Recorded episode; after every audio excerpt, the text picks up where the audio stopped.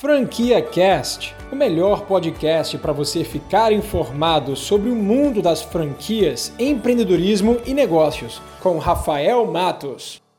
Os 15 passos essenciais que você precisa cumprir para você abrir a franquia. Não adianta pular um passo, não adianta acelerar o processo, porque de fato investir numa franquia é investir num relacionamento a longo prazo, não é comprar um produto numa loja. Você vai estar comprando muito mais do que um negócio, é um sonho. E se engana muito quem acha que comprar a franquia é que nem investir em bolsa de valores ou em qualquer outro fundo desses aí de investimentos. Muito pelo contrário. Quando você investe numa franquia, você está comprando o compromisso de entregar valor para o consumidor final. Aqueles valores que está por trás do fundador, que teve uma missão, uma visão para criar a marca, empacotar um produto e entregar para o mercado. É isso que você está comprando, é o compromisso de fazer com que aquela visão de fato seja realizada. E é por isso que o primeiro passo de todos, o que você precisa fazer é pesquisar e estudar o mercado de franquias. Você precisa conhecer qual é esse ambiente que você está entrando. Você precisa aprender sobre a legislação de franquias no Brasil. Você precisa aprender sobre os fundamentos do sistema de franchising, por que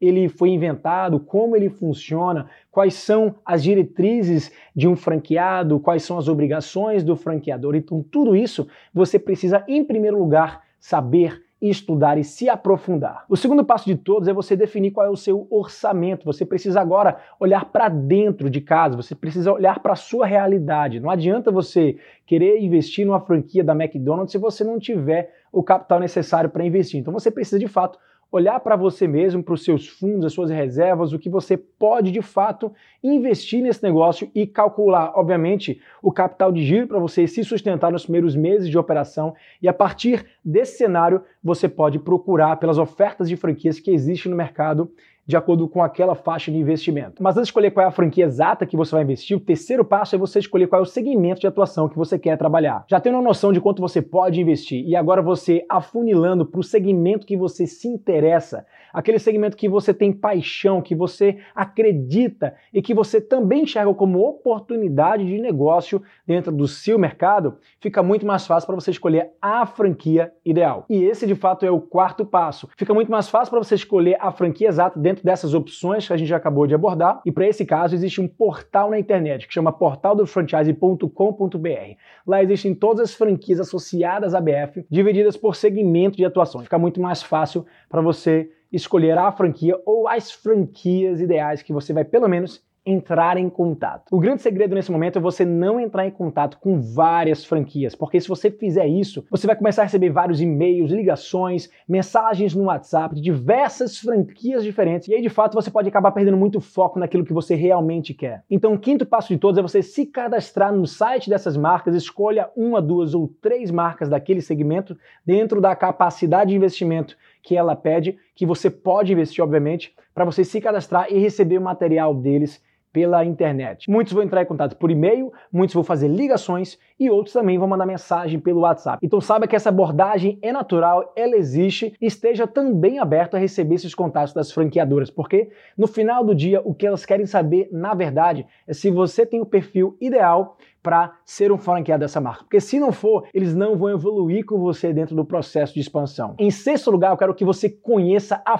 fundo o franqueador e os franqueados. Quando eu falo franqueador, eu não falo consultor comercial, diretor de expansão. Eu estou falando a história do franqueador, do fundador, quem está por trás dessa marca. Se você tiver abertura em falar com essa pessoa, converse com ela. Entenda o que ela está fazendo ali. Afinal, o dono motivado, ele faz total diferença dentro de um negócio. E por que eu falo para você também falar com franqueadores? Porque você não pode tomar a palavra do dono somente como única e exclusiva verdade daquilo. Então você precisa falar com os franqueados, porque eles que estão no dia a dia operando aquela marca, sabendo exatamente quais são as dificuldades, os desafios e quais são as oportunidades que eles estão enxergando para aquela marca. Pergunte sobre tudo, qualidade de suporte operacional, qualidade de treinamento, qualidade do produto e o mais importante de todos, relacionamento. Como é que esse franqueador se relaciona com esse franqueado? A relação é amigável ou é aquela relação muito pautada em contrato, fria e distante? Em sétimo lugar, você precisa solicitar a circular de oferta de franquia, a COF. Esse é um documento formal que o franqueador precisa enviar para você, para qualquer candidato eles são obrigados a enviar, e você tem que ter um prazo de 10 dias para você poder comprar essa franquia a partir do momento que você assina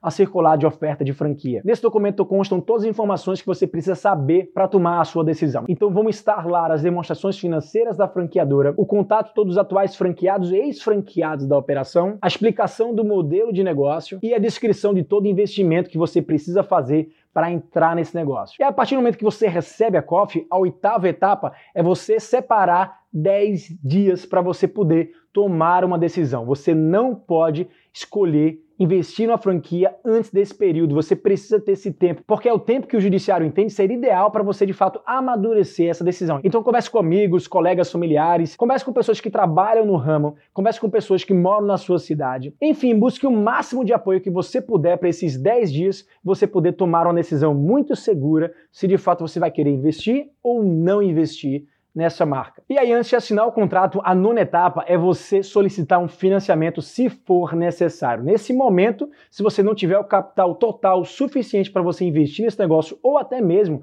se você tiver, mas se você quiser de fato levantar recursos de terceiros, você pode e você precisa fazer isso nessa etapa, antes mesmo de você fechar o contrato. E aí, em décimo lugar, você assina o contrato de franquia. E, obviamente, antes de você assinar, você precisa ler e levar para um advogado de confiança. Hoje em dia já existem franqueadoras que enviam o contrato de franquia eletronicamente, então você não precisa se encontrar com o franqueador presencialmente para fazer essa assinatura ou nem mesmo enviar pelos correios. Então esse já se tornou um processo muito simples e pouco burocrático. Depois que você assina, o 11º passo é você pagar pela taxa de franquia, aquele valor ali inicial que você vai precisar pagar para aquela franquia para você poder receber todo o treinamento, todo o know-how e de fato concretizar o direito de uso da marca que você vai poder ter ao assumir esse negócio. Em 12º lugar, você vai procurar por um ponto comercial. Muita gente espera pagar pela taxa de franquia ou assinar o contrato de franquia antes mesmo de encontrar um ponto, mas você precisa fazer isso ao contrário. Nenhuma franqueadora vai se comprometer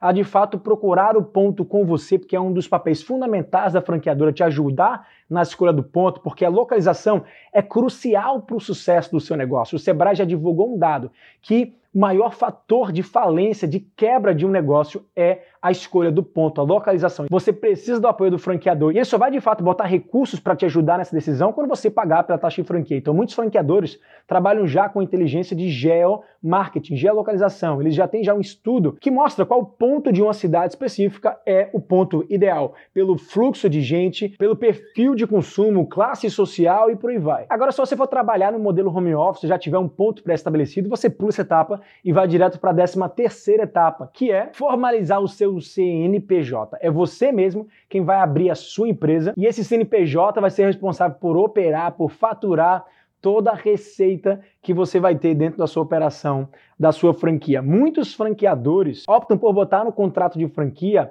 o CNPJ do franqueado, mas outros simplesmente usam apenas o CPF. E a partir daí, o 14º e penúltimo passo para você ter uma franquia de sucesso é você participar do treinamento. Muitas franquias oferecem treinamento presencial e muitas oferecem treinamento online. Você não precisa sair de casa, você não precisa se deslocar, nem ter nenhum gasto extra. Olha, minha dica para você nessa etapa é leve com seriedade o treinamento que a franqueadora tem para oferecer. Você precisa sair desse treinamento sabendo de absolutamente tudo que o franqueado precisa saber para tocar uma franquia no dia a dia. Então, toda a parte de gestão de negócio, manuais operacionais, treinamento de equipe e até mesmo marketing local são coisas abordadas nesse treinamento e que depois serão cobradas de você no seu relatório, obviamente, de auditoria de resultados, para que eles se certifiquem que, de fato, você está fazendo tudo aquilo que a franqueadora pede. E não me leve a mal, parece ser um pouquinho chato você abrir um negócio e ser cobrado pelo resultado daquilo,